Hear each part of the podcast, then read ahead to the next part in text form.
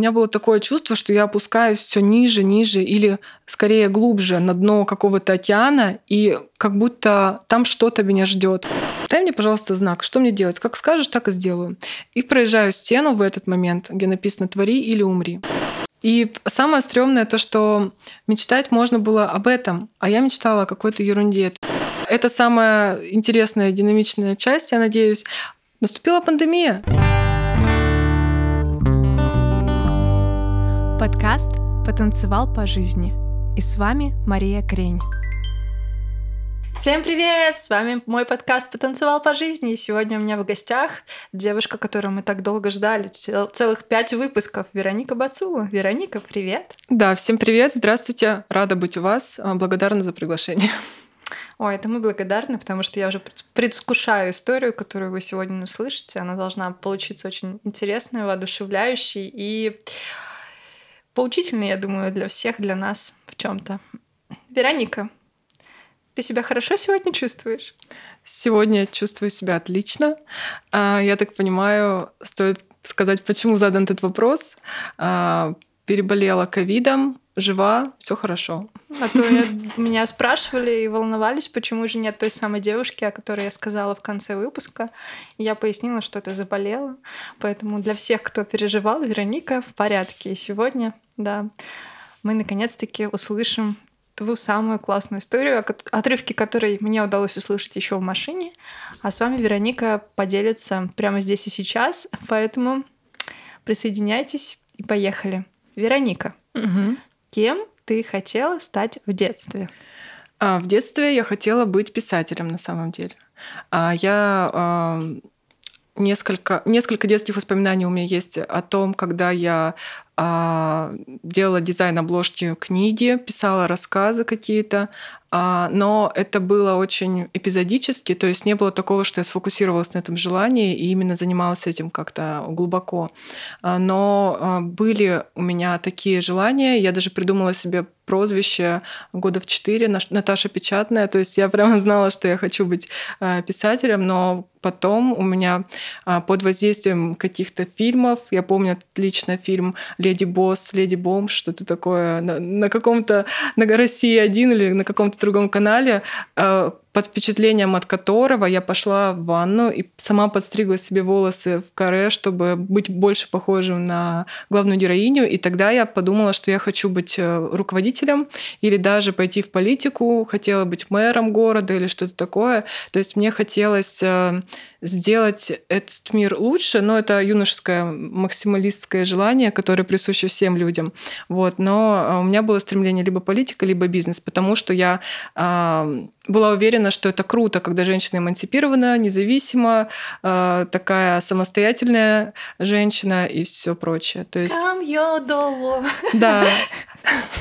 Да, да, да, да. Кстати говоря, Рейра была моим кумиром в те годы как раз. А что было на обложке той самой первой книги, про которую ты сказала? А, это был э, сборник сказок арабских. Мне очень нравилась вот эта восточная культура. А, там был какой-то дядька с тюрбаном на голове, а, на ковре самолете или что-то такое. Вот. Спасибо, что спросила. Я на самом деле никогда об этом не задумывалась, и даже уже где-то в подкорках это сидит, я осознанно об этом уже не вспоминаю даже. Ну, это на самом деле важная деталь, потому что все то, что отпечатывается в нашем сознании, оно так или иначе влияет. Вот именно то, что именно отпечатывается. Видишь, ты помнишь? Да, оказывается, да.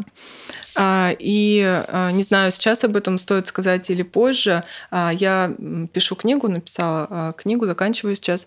Книга посвящена именно тому, как детские увлечения, хобби и остальное а, формируют э, человека как личность, его таланты и так далее. И насколько важно фиксировать со стороны родителей все эти увлечения и хобби, его пристрастия а, для того, чтобы ребенок в дальнейшем а, увидел себя как бы со стороны взрослыми глазами, посмотрел на себя ребенка и понял, что для него лучше в дальнейшем, какую профессию ему выбрать. Так, подожди, подожди, не забегаем, мы да. еще вернемся к этому. Ты уже такая спойлер, спойлер.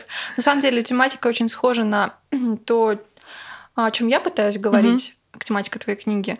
Мне кажется, что мы очень сильно обесцениваем воспоминания и забываем о том, что действительно было важно, и потом со временем только начинаем открывать заново, вспоминать, находить какие-то подсказки. И да, есть такое. А, и ты знаешь, я а, часто размышляю на этот счет о том, как дети вообще воспринимают работу. А, и не так давно я общалась э, с девушкой, по факту вчера, на самом деле, ей 19 лет, и она рассуждает хотя она относится к поколению зумеров, которые, в принципе, помешана, грубо говоря, как, насколько я это понимаю, именно на стремлении э, раскрыть себя и просто быть собой в этом мире, у нее желание а, найти работу с высоким доходом, вот у нее в приоритете именно большая зарплата, для того, чтобы она могла в свободное время заниматься любимыми делами. То есть есть э, очень четкая сепарация того, что а, является твоей работой, по принуждению как бы ради денег, а, и то, что э, является твоим хобби. Вот, то есть э, у некоторых людей до сих пор нет э, такого общего воспри... восприятия своей деятельности, которая приносит доход, как самовыражение. И вот это для меня кажется очень опасным, потому что это и ломает некоторые... Ты знаешь, мне кажется, что это в, какой-то, в каком-то роде похоже на браки в средневековье вот эти вот неравные, как они назывались, угу. когда девушке 19, мужчине 60, 70, 75. И вот ты сейчас говоришь, у меня почему-то такая вот яркая ассоциация возникла с тем, что работа тоже. Ты идешь на работу за деньги. Да, это действительно, мне кажется, на все можно посмотреть через призму. А, либо ты думаешь разумом, либо ты думаешь душой. А, и как раз вот твоя метафора очень крутая, когда ты сравниваешь даже а, деятельность какую-то с а, личными отношениями, а, я это воспринимаю как есть человек, да, и есть разные типы профессий, работ, компаний и так далее. И ты их воспринимаешь как своих партнеров в любовных, например, отношениях. Как происходит в жизни? Прежде чем ты находишь своего спутника Э, запрещенное слово, наверное. ну, я имею в виду, что спутник много ассоциаций навеивает сегодня. А, прошу прощения, после ковида немножко отвлеклась. Вот, а, я хочу сказать о том, что когда ты ищешь спутника для жизни, ты перед этим встречаешься с многими людьми, а, которые совсем не обязательно сразу окажутся тем человеком. И нужно не бояться общаться, потому что именно это помогает тебе понять, кто действительно тебе подходит на дальнейший длительный промежуток времени. Вот. И поэтому мне очень близка а, позиция отношения к работе, как вот этому партнеру по жизни, а, когда ты даешь себе право пробовать встречаться с разными а, грубо говоря, партнерами, да, а, с разными работами, пробовать себя там для того, чтобы найти в итоге а, свое и связать с этим большую часть своей жизни. Но при этом ты должен понимать, что нет такого, что ты выбираешь одно дело, и ты вынужден э, тянуть эту лямку всю жизнь. Ты свободный человек, слава богу, э, и ты имеешь право менять э, этого партнера, скажем так. Тебя никто не ограничивает. Вернемся к сегодняшним новостям. Песков заявил, что все свободны выбирать, вакцинироваться или нет. Да, я читала. А если ты а, ну, у всех есть право выбора, но если ты не согласен, то смени работу. Отличный повод задуматься, хотите ли вы сменить работу или нет. Да, есть такое. Ну что, вернемся теперь к тебе. Мы так немножко отошли, забежали опять вперед, чуть-чуточку. Давай поговорим еще о тебе, о твоем детстве. Я хочу спросить тебя, насколько тебя поддерживали родители в твоих начинаниях? Или что-то навязывали? Или Возможно, уже какую-то тебе жизнь распланировали. Как, какое у тебя было взаимодействие с родителями в детстве? Хороший вопрос. А, я до сих пор не понимаю на самом деле, как было, потому что очень сложно объективно мыслить, когда ты был в ситуации. А, сейчас вот своими нынешними 30-летними глазами я понимаю, что а, все таки мама, ну, меня больше воспитывала мама, нежели отец, она проецировала на меня какие-то свои представления об успешности именно в призме хорошая компания, хороший офис, ты работаешь чисто интеллектуально, а, с цифрами, с бизнесом, с экономикой и так далее. То есть вот это ее представление об успешности, она пыталась накладывать на меня, скорее всего, бессознательно. И это очень сильно повлияло. Просто потому, что я интуитивно понимала, что она поощряет, какие мои поступки она поощряет, а что нет. И отношение к творчеству — это тоже было больше как хобби, к какому-то несерьезному а, моменту. И а, был такой нюанс, когда мне, например, нравились какие-то вещи. Вот, например, я всегда, как я сказала, любила писать рассказы, но у нас в городе либо не было кружков такого формата, либо они были очень далеко, а возить меня было некому, либо, ну, как бы, как э, долго это занимало какое-то время. То есть заниматься э, этим, этим было проблематично. И поэтому просто отсекалась.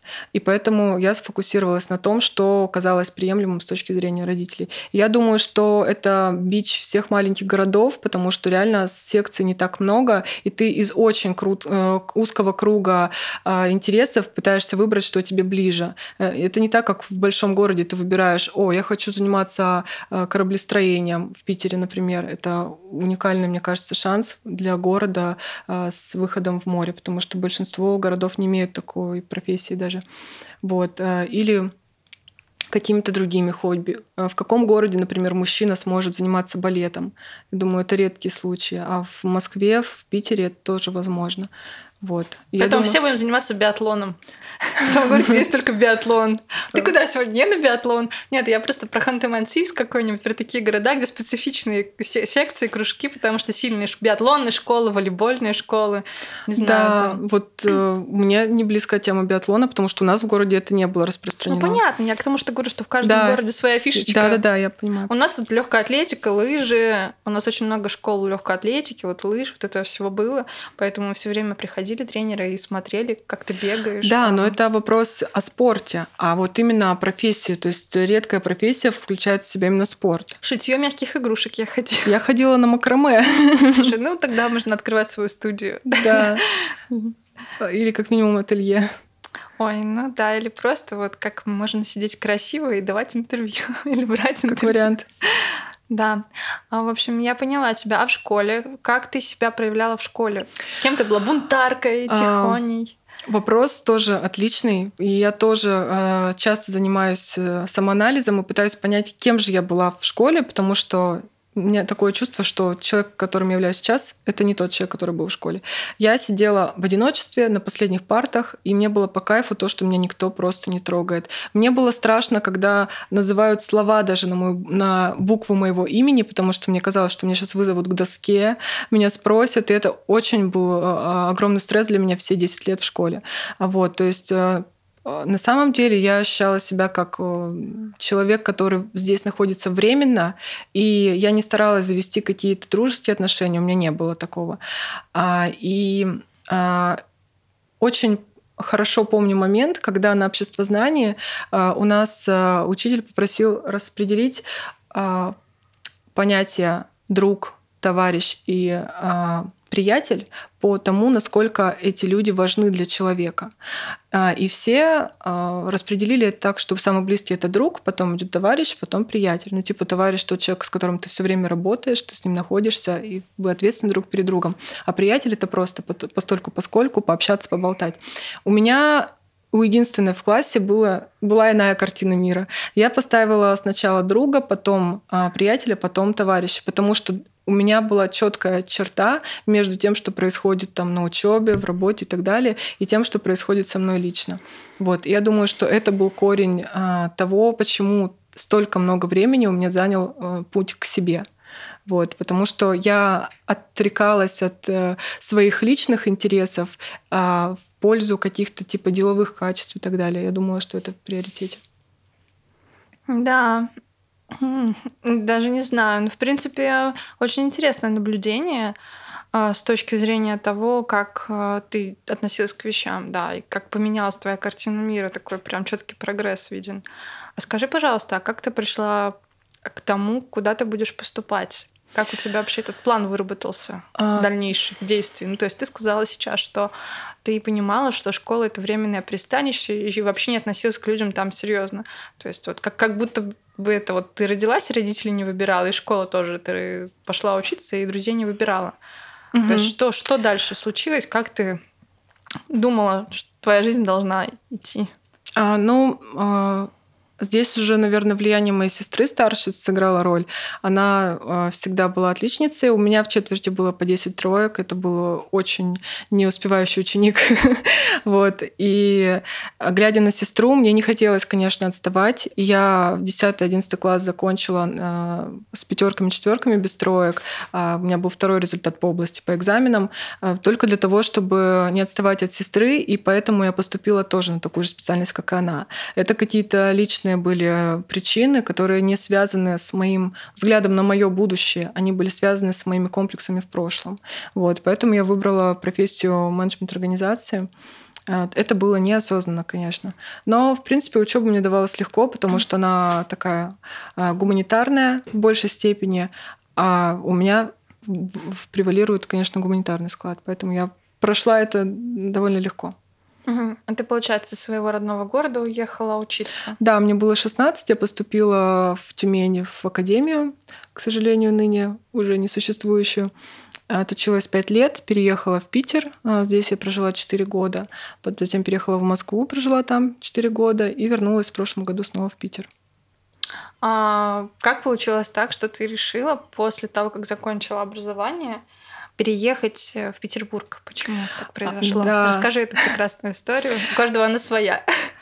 Эм, в общем-то, Питер не может оставить равнодушным, мне кажется, никого, особенно если попасть сюда в хорошую погоду.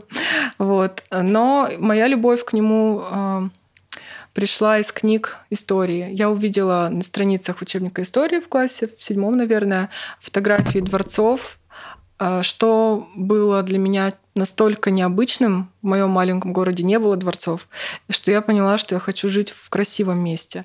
Вот. И а, первым делом, когда я получила диплом о высшем образовании, я купила билет в один конец и просто переехала, потому что у меня хранилась э, эта мечта с седьмого класса. То есть это было больше, ну, лет 10, наверное. И что тебе Ой, твои родители меньше. сказали? Родители... В шоке. Ну, на самом деле им было легко пережить расставание, потому что я уже жила отдельно пять лет. И, в принципе, Питер хороший город, это не Москва. В Москву бы они меня не отпустили сразу, я Почему? уверена. Ну, потому что... Там нет дворцов? Я думаю, что они знали меня лучше, чем я себя тогда знала. Я бы не выдержала э, атмосферы супер большого города. Москва или Питер? М-м- Питер. Простите, москвичи. Да. И как тебе жизнь в Питере первые годы? Тяжело первые было годы... найти работу, тяжело было обосноваться. Да, а, это большой шок, когда тебя пять лет учат управлять людьми, процессами, финансами, ресурсами и так далее. Ты выходишь оттуда с дипломом, а, все хорошо, все учеба была легкой, но ты понимаешь, что ты не можешь ничем управлять, потому что у тебя нет опыта. А, поэтому Конечно. Вообще, когда я а, а, училась, я работала официанткой, то есть такая работа, которая помогала э, покупать что-то больше, кроме еды. Вот. Но в первый год после окончания вуза я работала в банке. И это было очень сложно, потому что там есть жесткая система регламентов. То есть ты не можешь делать так, как велит тебе душа. Ты должен делать то, что написано в регламенте. А, и вот эта форма, которую ты вынужден носить постоянно одну и ту же белая рубашка, красная жилетка, а, и а, работа два через два, когда первый выходной из двух ты просто лежишь пластом, потому что это реально стресс для тебя. Постоянное общение с людьми, а мы помним, что я не особый э, любитель поболтать был в то время. Вот. И это давалось мне тяжело. Вот. Вопрос твой был именно потому, как я работала в Питере в первые ну, ты годы. Же приехала, ну то есть какой стресс? Оправдались ли твои ожидания? Что ты поняла? А, стресс был в том, что а, я а, жила в снимала комнату с очень странной семьей, которые были сыроедами, веганами и все остальное. И это было реально стрессом, потому что ну, я ребенок, и тут что-то совсем чужое. Вот. А, и было стрессом то, что я получала типа 1020, и 1013 у меня уходило на, а, на аренду этой комнаты. То есть на жизнь у меня оставалось очень мало денег. Это тоже был стресс.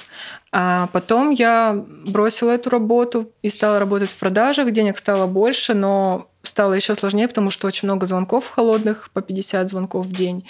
А, это тоже очень сильно давило на меня. Но после этого я перебралась в маркетинг и стало легче, потому что маркетинг — это сфера ближе к творчеству.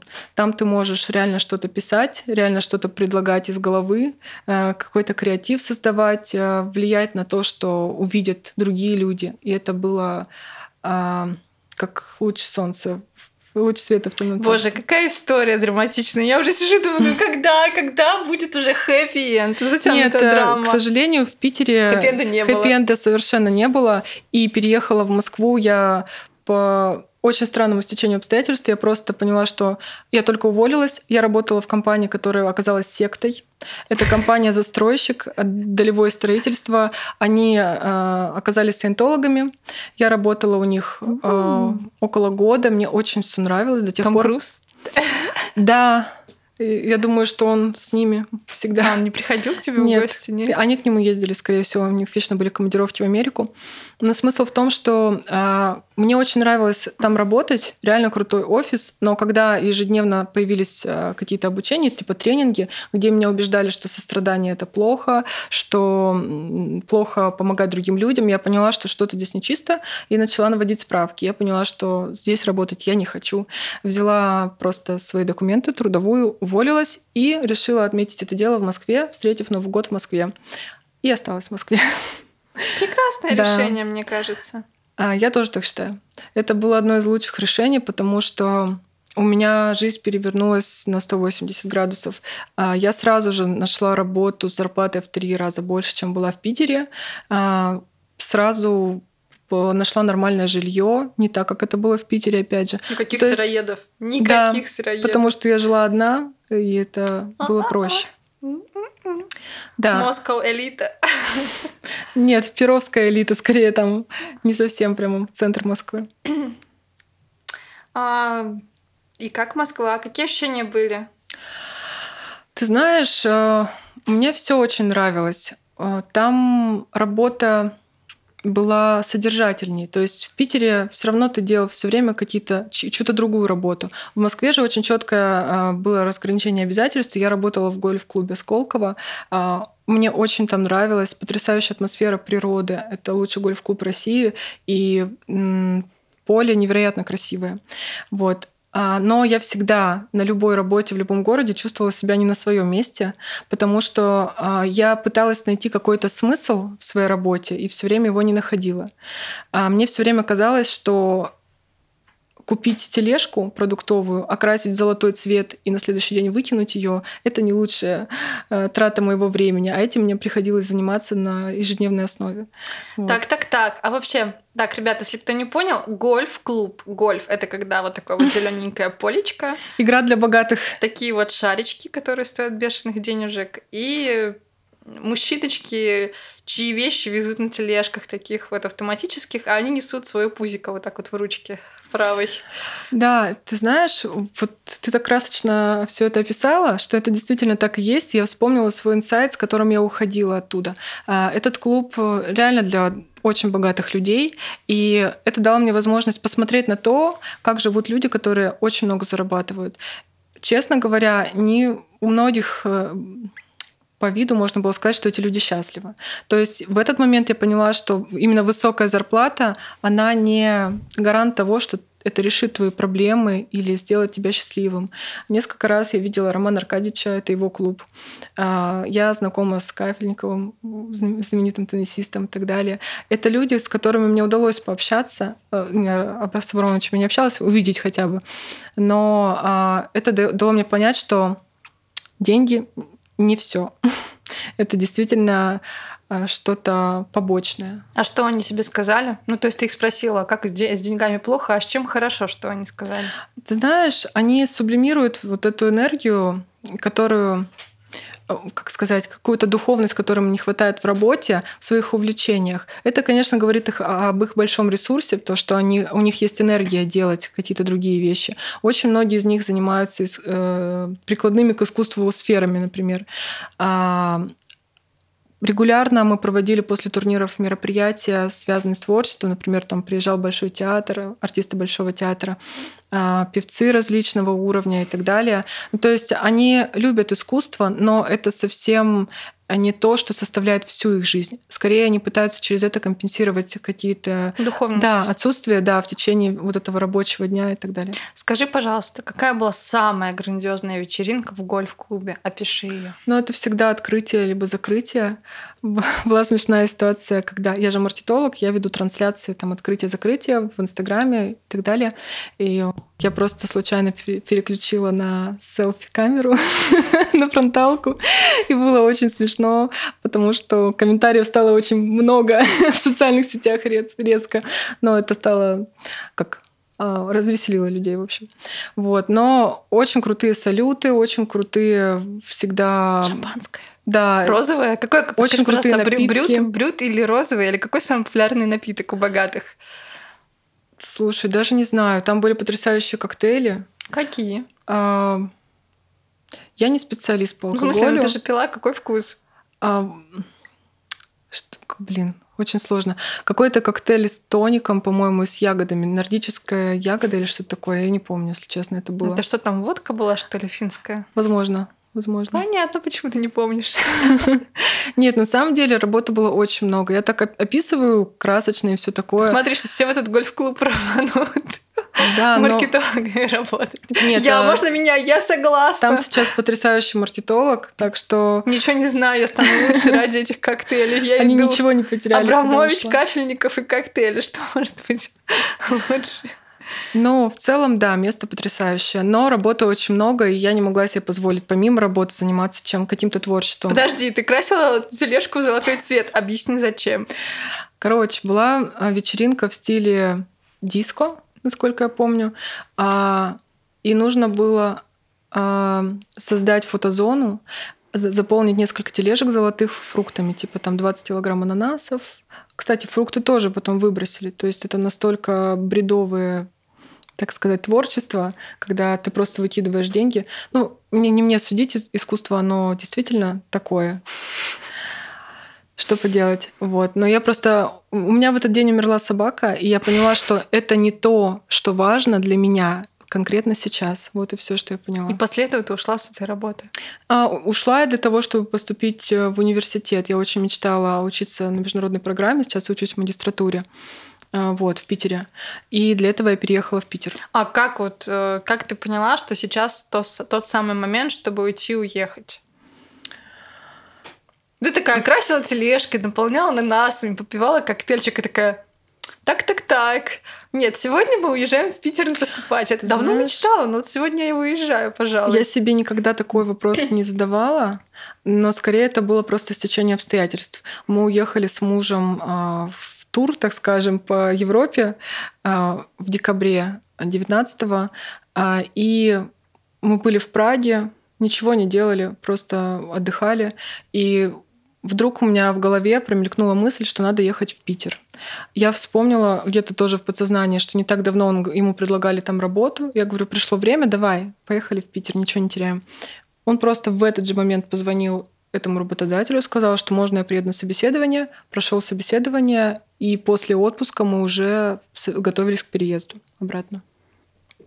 Такие вот решительные ребята взяли, решили и сделали. Нашли работу, переехали, попутешествовали, Абрамовича увидели. Все здесь, всего добились в этой жизни, ребят. Ну, сейчас это кажется действительно очень насыщенный период, но по сути это была маркетинговая рутина, которая, которую я вспоминаю без романтики. Вот это вот обесценивание, вот это вот без романтики она все вспоминает. Идет Кафельников такая, мужчина, подождите, а можно ваше авто, а можно прикоснуться к вам? К вашей, к вашей клюшке. Ну да, на самом деле... Какой клюшки? Гольфической клюшки. А. Ракетки у него не было, хоть что-то. Ну, в общем... А, хоть что-то, а рука, там еще какие другие части тела не котируются, только клюшка. Ладно, все, я не буду Ну, в общем, жарко, жарко. Сейчас это вспоминается, как будто это было не со мной, потому что там реально все поле это как декорация. Ну, это воспринимается как фильм какой-то. Театр из одного актера. Ладно, скольки там актеров. Да. Итак, ты в Питере. Я в Питере. И самая моя любимая часть наступает. Да, это самая интересная, динамичная часть, я надеюсь. Наступила пандемия. А, Работы да. нет, мужа сократили с работы. А, Оказалось, что они уже не заинтересованы в расширении штата, но их э, сложно осуждать, потому что реально вирус. Вот. а, Где-то полгода я пыталась найти работу маркетологом, и в тот момент, когда я скроллила все эти вакансии на HeadHunter, я понимаю, что я не хочу больше этим заниматься. Просто ни одной функции, которая там описана, я не хочу делать. А, ну, я подумала, ну что ж, Видимо, судьба, какой-то промежуток времени я просто не буду работать. И я решила заниматься тем, что мне нравится делать. Я каталась на велике, я смотрела фильмы, я читала книги, просто жила. Ты не пьешь вино? Я не пью вообще уже несколько Все месяцев. понятно. Молодец. Потому что я бы пила вино. Ладно. Я думаю, если бы я пила, я бы спилась, потому что период реально был очень э, Хорошо, что у меня переломный. есть работа. Солидарно, да. Пока А, меня держит. И в какой-то момент я поняла, что мне очень нравится писать, и я вспомнила об этом как раз, об этом моменте из прошлого. А, Вот. И я села и начала писать сценарий для фильма, полнометражного, драматичного фильма с уклоном в детектив. А, Я написала его дней за шесть, наверное. Писала днем и ночью. И что меня повергло в шок? То, что когда я вспоминала свою, а, свою рутину в маркетинге, это когда ты приходишь на работу, садишься за рабочий стол, включаешь ноутбук, и ты уже устал. Тут ты пишешь 6 дней, и ты настолько энергичен, тебе настолько это дает ресурс и силы, и вдохновляет еще больше писать, что ты понимаешь, что вот этим я хочу заниматься, а не тем, на что я потратил свои прошлые 10 лет. Ну, 10 лет. чуть меньше. 10 лет. Понимаете? 10 лет. Да, и самое стрёмное то, что мечтать можно было об этом, а я мечтала о какой-то ерунде. То есть насколько... Но он не обесценивает, это был важный период твоей жизни. Ну, просто понимаешь, что вот как моя бабушка, которая говорит, ты столько лет на него потратила. Я такая, все, просто, просто столько лет моей жизни выкинуто, вот непонятно на что. Нет, это опыт, Вероника, это понимание себя, это прошу, не обесценивай. Прошу тебя, пожалуйста. Хорошо, хорошо. Из уважения к прошлому не буду и к тебе. К Абрамовичу. Да. Ко мне, к нему Ты хотя бы. знаешь, да, я тоже думаю, детям расскажу, вот чувак очень богатый, я его видела. Разнообразная жизнь. Я тем занималась, я этим занималась. И теперь занимаюсь нечто больше. Да, а еще такой нюанс. Я хочу рассказать о таком дне, который тоже повлиял на мою жизнь. Это про знаки? Да, это про Вот, знаки. я, я хотела про это, это спросить. часть про знаки. Ну подожди, ну давай вернемся к тому моменту, когда ты написала книгу «Воодушевление». Что было дальше? А, я написала сценарий. книгу, Мы по, вот, по- да, в смысле сценарий. Вот Мгм. подводя к этому дню, когда вот были знаки, что еще предшествовало тому, чтобы вот это все произошло? А, Хорошо. А, Когда я каталась на велосипеде, а, я размышляла над тем, что мне дальше делать из этой точки, куда мне повернуть направо или налево, заниматься тем, чем занималась, чего я умею делать, либо вообще неизвестность и непонятно, что непонятно, нужна я там или нет. А, Творчество или стандартная работа. А, Я проезжала а, по набережной и задала вопрос Вселенной, в которую я свято верю. А, Дай мне, пожалуйста, знак, что мне делать? Как скажешь, так и сделаю. И проезжаю стену в этот момент, где написано «твори или умри». Я поняла, что окей, так и поступим. Все, это дало мне силы писать больше, дальше, но меня вдруг приглашают на собеседование тоже в очень хорошую компанию Достоевский в Питере, а, сервис по доставке еды. А, Я пошла на собеседование туда, уже на собеседование я понимаю, что все отлично, скорее всего, это будет да. А после собеседования я вышла из а, кабинета и опять же задала этот же самый вопрос, что мне делать дальше. Потому что я уже знаю, что мне хочется творить, а обстоятельства вынуждают полгода без работы, вынуждают меня идти работать. Вот. А в этот момент я иду за кофе в Бургер Кинг на Балтийском вокзале. Вот. э, Сажусь за столик и слышу, как за соседним столиком просто ребята болтают про сценарий. У них есть какая-то нере- нерешаемая проблема в сценарии, и они не могут сдвинуться с этой точки. И я понимаю, что я только что спросила о том, что делать дальше. Я не имею права не спросить у них, что происходит вообще. Я подхожу к ним, говорю о том, что, может быть, ну, я спросила вообще, кто вы, откуда, может, какой-то киношкола. Они объяснили, что они участвуют в кинофестивале, и что это вообще для людей с улицы. Я тоже могу присоединиться, и я присоединяюсь. Вот. То есть с собеседования я попадаю в кинофестиваль на два дня, даже в той же одежде, в рубашке, там, в чем я была. И это были самые безумные два дня в моей жизни. Мы сняли две короткометражки по моему сценарию. Я решила их проблему в сценарии, которая была, как мне кажется, по крайней мере. Вот. А, и вот этот опыт дал мне понять, что это сто процентов то, чем я хочу заниматься. И это прошло в тот момент, когда а, ты находишься на съемочной площадке, ты понятия не имеешь, что вообще надо делать, но ты точно знаешь, что нужно делать. Когда ты а, в душе знаешь, насколько горячо или холодно то место, куда ты идешь. Вот, то есть есть какая-то чуйка, когда ты знаешь, что должно быть так. Этого у меня не было за 10 лет э, той работы, которую я э, посвятила свою жизнь, скажем так. Вот. И это тоже было для меня откровением, потому что действительно есть что-то большее, чем то, на что ты учишься. Есть то, к чему лежит душа. А, и я еще, знаешь, хотела что сказать. А, вот этот период, когда я была без работы, у меня было такое чувство, что я опускаюсь все ниже, ниже или скорее глубже на дно какого-то океана, и как будто там что-то меня ждет вот на этом дне. Обычно дно ассоциируется с дном, с чем-то негативным. Вот. А я поняла, что надо копать дальше и погружаться глубже настолько, насколько это возможно. И, а, в общем, я докопалась до того, что меня ничего не интересует, кроме нескольких вещей. И ими я хочу заниматься. В этот момент я поняла, что нужно быть честной с собой и заниматься тем, что честно по отношению к себе. Не убеждать себя, что тебе нужно работать с этим человеком, чтобы заработать деньги, а нужно работать только с теми людьми, которых хочется обнять, которыми хочется разговаривать, с которыми хочется делиться чем-то, и с которыми ты остаешься собой, а не надеваешь маску какого-то профессионала или что-то такое. Потому что вот на этом кинофестивале я оставалась собой. Я просто работала в образе как бы себя, и это было очень круто. Когда я была в офисе, это такое чувство, что я перешагиваю в дверь, да, ну, через порог и становлюсь кем-то другим. И это как бы измена себе. И это очень страшно. И мне очень жаль, что люди об этом не, не думают. Не думают, не да. задумываются. А ты не сказала про желтый трамвайчик? А, это был в день увольнения с Достоевского. А, Да, это было позже.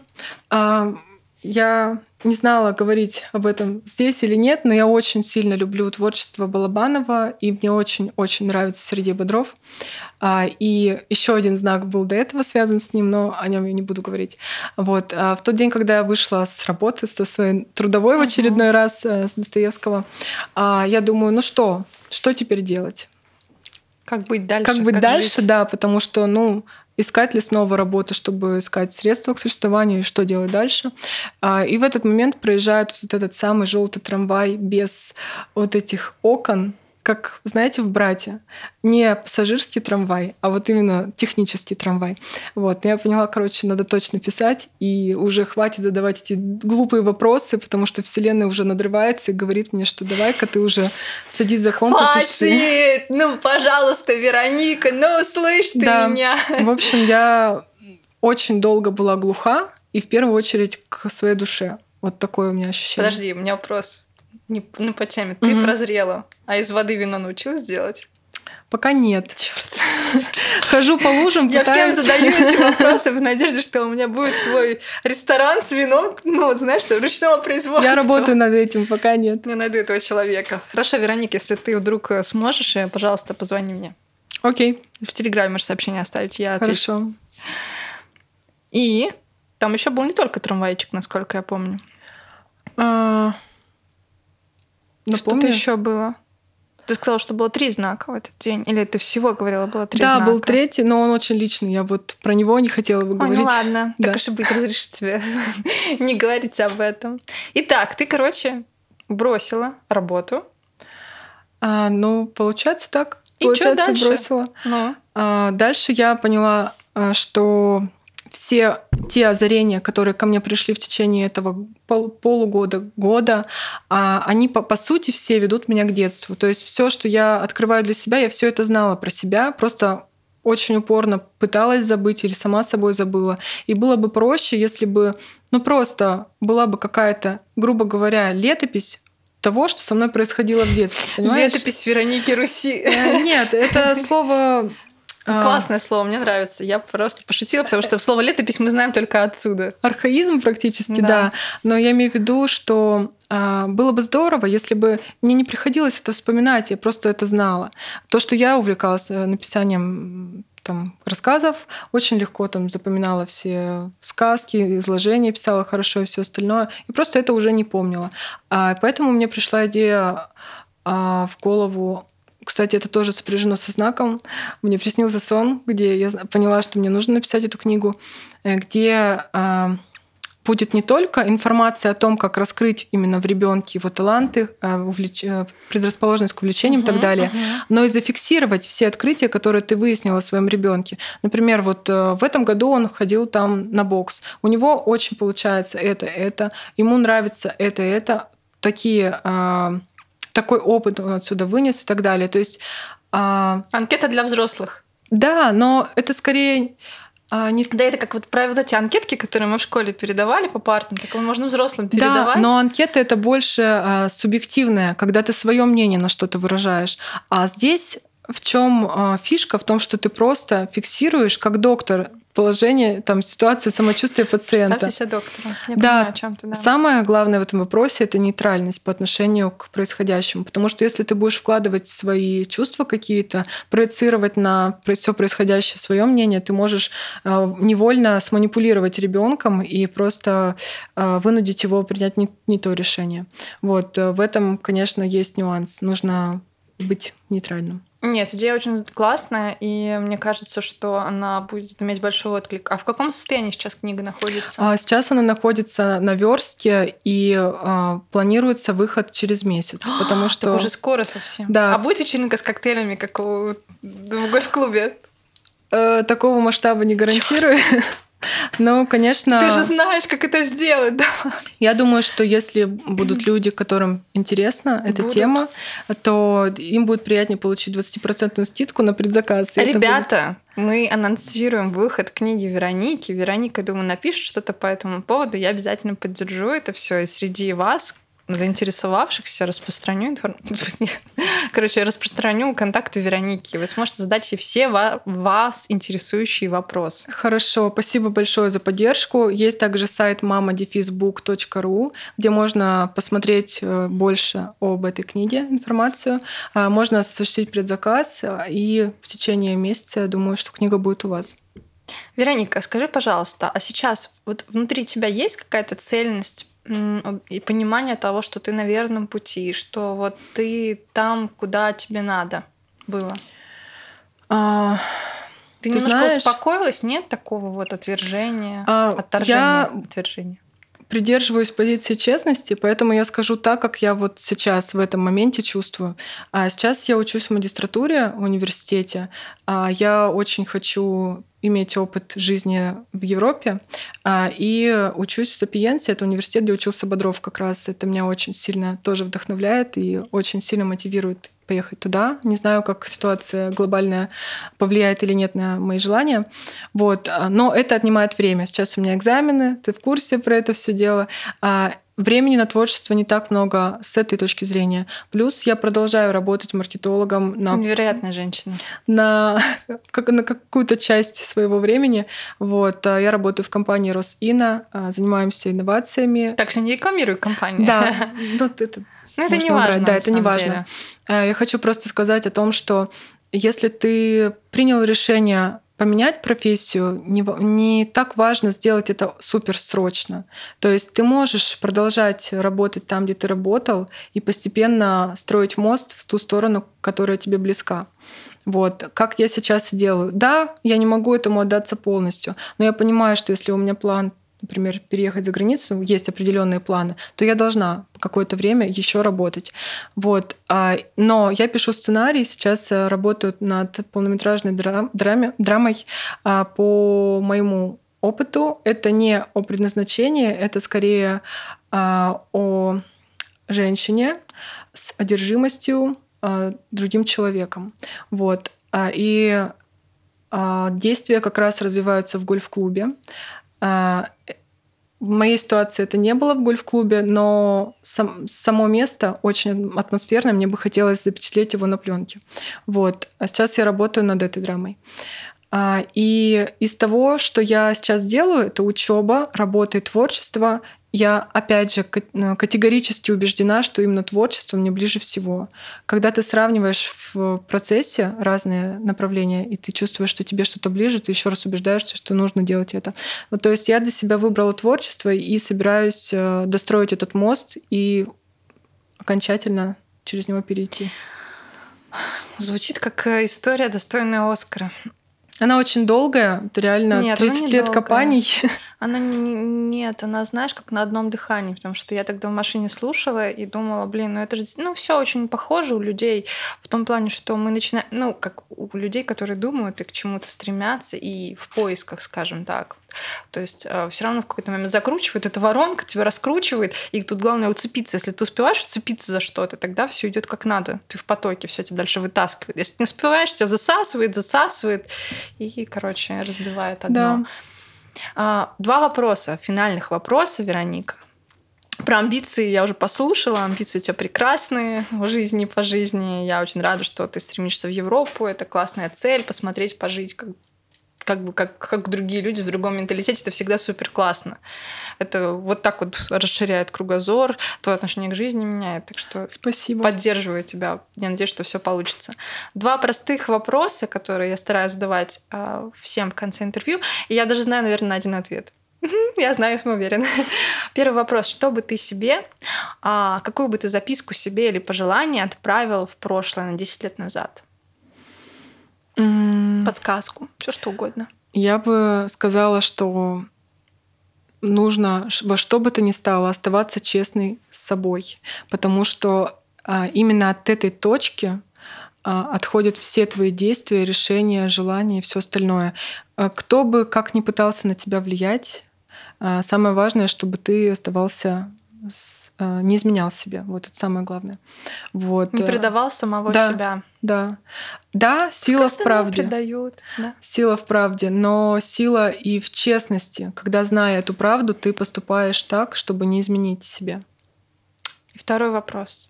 Что бы ты себе, какое, какое напоминание отправила в будущее? На 10 лет вперед? Может быть, что-то такое важное, что бы ты не хотела забыть? Или какое-то твое убеждение, от которого бы ты не хотела отказываться? Как тебе кажется вот сейчас? Um, это очень крутой вопрос. Тоже отвечу честно, то, что мне первое в голову пришло. А, то, что а, Сейчас я полностью фокусируюсь на своих каких-то делах, и иногда я забываю о тех людях, которые меня поддерживают. А, например, мой муж. Он поддерживает меня просто во всех самых безумных начинаниях. Ты про него забываешь? Я чем больше углубляюсь в, в творчество, тем больше я забываю да, о, о своих отношениях или о чем-то еще. То есть угу. я перестаю, перестаю быть благодарной, хотя я благодарна ему бесконечно каждую секунду за поддержку, потому что э, сколько безумных идей у меня было, и он каждую поддержал. Вот. Это достойно просто аплодисментов, потому что это редкость. Да. И через 10 лет я надеюсь, что по-прежнему будет также крепкая наша связь, и мы будем поддерживать друг друга уже. Вероника, спасибо тебе за эту невероятно воодушевляющую историю, историю такого стремительного стремительно, стремительно развивающегося такого потока, который, знаешь, ну, бурлит, бурлит, там преодолевает пороги, наоборот, выпрыгивает, взлетает, врезается в скалы, отлетает. Почему-то у меня такая ассоциация с твоей историей. И я надеюсь, что он продолжит свой путь и рано или поздно впадет в большой безграничный океан, который только его усилит и расширит и сделает глубоким. Вот. Почему-то. Спасибо огромное. Очень классная метафора тебе бы книги писать. О, так, э, в роли актрисы уже я себя представляю, в роли певицы представляю теперь книги. Многогранная личность. Да. Так, Вероника, Спасибо тебе еще раз, что пришла. Я тебя очень долго ждала. Спасибо, взаимно. Вылавливала. Я думаю, что этот выпуск ребятам понравится. Желаю тебе удачи с твоей книгой, с, твоей, с твоим переездом. Спасибо, что пригласили. Ну что, ребят, мы заканчиваем с этим выпуском. Спасибо, что слушали. Не переключайтесь. Обещаю, что будут еще классные истории, которые вас воодушевят, направят и придадут уверенность в завтрашнем дне. Всем пока. Счастливо.